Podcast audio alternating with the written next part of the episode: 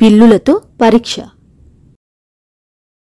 శ్రీపురాన్నేలి విద్యాధరుడనే రాజుకు సుదర్శనుడు మంత్రి. శ్రీపురం చాలా చిన్న రాజ్యం.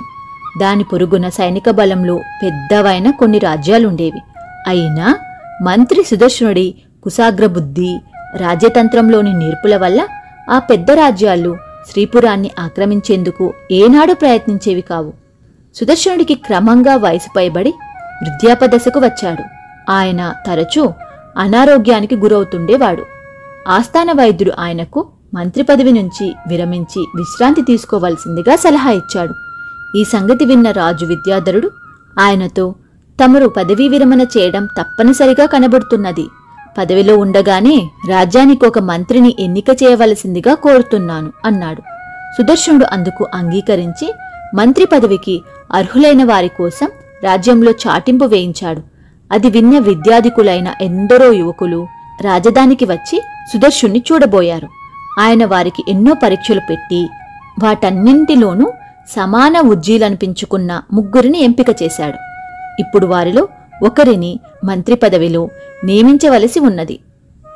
వినయుడు చంద్రకాంతుడు శ్రీధరుడు అన్న ఆ ముగ్గురు యువకులను సుదర్శనుడు రాజు సమక్షంలో సభలో ఉన్నవారందరికీ పరిచయం చేసి సేవకుల ద్వారా ఒక్కొక్కరికి బాగా బక్కచిక్కిన ఒక్కొక్క పిల్లిని ఇప్పించి మీరు మూడు నెలల కాలం ఈ పిల్లులను మీకు తోచిన విధంగా పెంచండి. అందుకుగాను ఖజానా నుంచి తలా ఒక వెయ్యి బంగారు కాసులు తీసుకోండి. మూడు నెలల తర్వాత మీ మీ పిల్లలతో ఇక్కడికి రండి అని చెప్పాడు. మూడు నెలల తర్వాత వినయుడు చంద్రకాంతుడు శ్రీధరుడు తమ తమ పిల్లులతో సభకు వచ్చారు. వినయుడు పిల్లి చాలా బలిష్టంగా ఉన్నది. దానిని చూసి సభలో చాలామంది ఇది పిల్ల లేక వయసు వస్తున్న పులి పిల్ల అనుకున్నారు. శ్రీధరుడు పిల్లి ఆరోగ్యంగా పుష్టిగా కనులకింపుగా కనిపిస్తున్నది. చంద్రకాంతుడి పిల్లి మాత్రం మరింతగా బక్కచిక్కిపోయి చావడానికి సిద్ధంగా ఉన్నట్లు కనిపించింది. సుదర్శనుడు ఆ ముగ్గురిని పిల్లలను పెంచిన తీరు చెప్పమని అడిగాడు. ముందుగా వినయుడు మీరిచ్చిన డబ్బుతో పిల్లికి పాలు వెన్నలతో పాటు పంచభక్ష పరమాన్నాలు పెట్టాను. అందుకు ఖర్చవగా మిగిలిన ఐదు వందల బంగారు కాసులు ఇవిగో అన్నాడు. తరువాత శ్రీధరుడు పిల్లి ప్రధానంగా మాంసాహారి కదా అందువల్ల దాన్ని బాగా ఎలుకలు ఉన్న నా మిత్రుడి ఇంట వదిలేవాడిని. అయితే రోజు దానికి కడుపు నిండుగా ఆహారం దొరక్కపోవచ్చునన్న సంశయంతో పొద్దుటిపూట పాలు పోసేవాడిని. అందుకైనా ఖర్చుపోగా ఇవిగో మిగిలిన తొమ్మిది వందల బంగారు కాసులు అన్నాడు. చివరిగా చంద్రకాంతుడు పిల్లికి ప్రత్యేకంగా నేనేమీ ఆహారం పెట్టలేదు. అది చేతనైనంతలో తన ఆహారం సంపాదించుకుంటూ ఉన్నది. పిల్లి లాంటి నిరుపయోగమైన జంతువు మీద డబ్బు ఖర్చు పెట్టడం వృధా. ఇవిగో మీరిచ్చిన వెయ్యి బంగారు కాసులు. వీటితో ప్రజోపకరమైన పనులు చేయవచ్చు అన్నాడు. సభలో ఉన్న వారందరూ చంద్రకాంతుడు మంత్రిగా ఎన్నిక కాగలడని భావించారు. కాని సుదర్శనుడు రాజుతో సభికులతో శ్రీపురానికి మంత్రి కాగల అర్హతున్నవాడు శ్రీధరుడు అన్నాడు.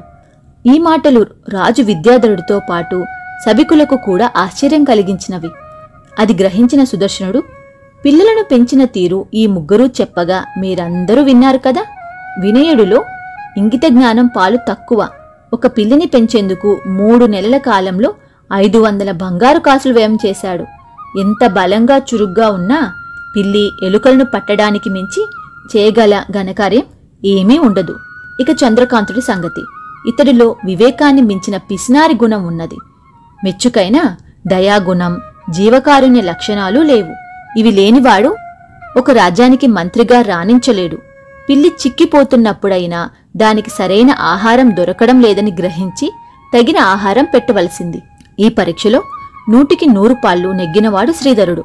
అతడు పిల్లికి సహజాహారమైన ఎలుకల కోసం దాన్ని తన మిత్రుడింట వదిలాడు.